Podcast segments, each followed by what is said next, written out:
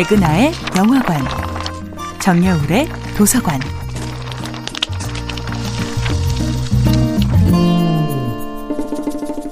안녕하세요. 여러분과 아름답고 풍요로운 책 이야기를 나누고 있는 작가 정여울입니다. 이번 주에 만나보고 있는 작품은 프로이트 전집입니다. 여러분을 괴롭혀온 초자아의 명령어들, 그늘진 초자아의 명령어는 무엇일까요? 어릴 때는 탁월함을 향한 집착이 가장 고통스러웠습니다. 1등을 해야만 부모님이나 선생님께 인정받을 수 있을 것만 같은 강박. 그 두려움이 내면화되어 내 안에서는 항상 1등을 해야만 해라는 초자아의 명령이 꿈틀거리고 있었습니다. 제 그늘진 초자아의 두 번째 명령어는 성실함에 대한 과도한 집착입니다. 무엇이든 최선을 다해야 한다는 강박 때문에 휴식을 즐길 줄 모르는 사람, 놀이의 기쁨을 제대로 이해하지 못하는 사람이 되었습니다. 세 번째 초자의 명령어는 언제나 강해 보여야 한다는 압박감입니다.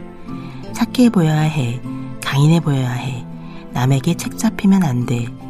이런 초자의 명령어들은 나를 자유롭지 못한 사람, 창조적이지 못한 사람, 도전을 하지 못하는 사람으로 만들었습니다.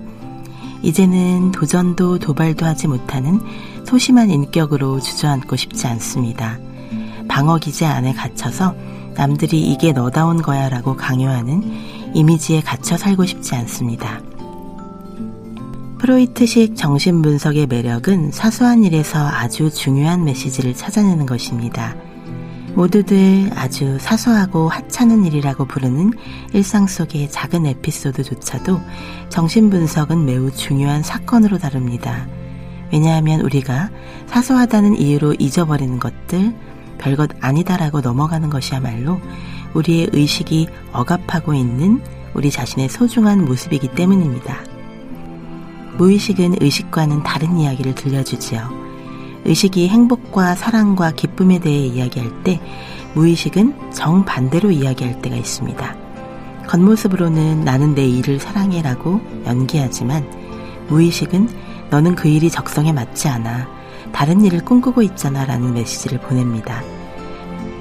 무의식은 의식을 위협하는 것이 아니라 의식이 무시하고 회피하는 마음의 진실을 일깨워줌으로써 우리를 더 풍요롭고 완전한 존재로 만들어줍니다.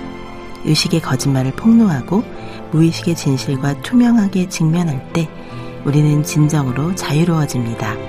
정야울의 도서관이었습니다.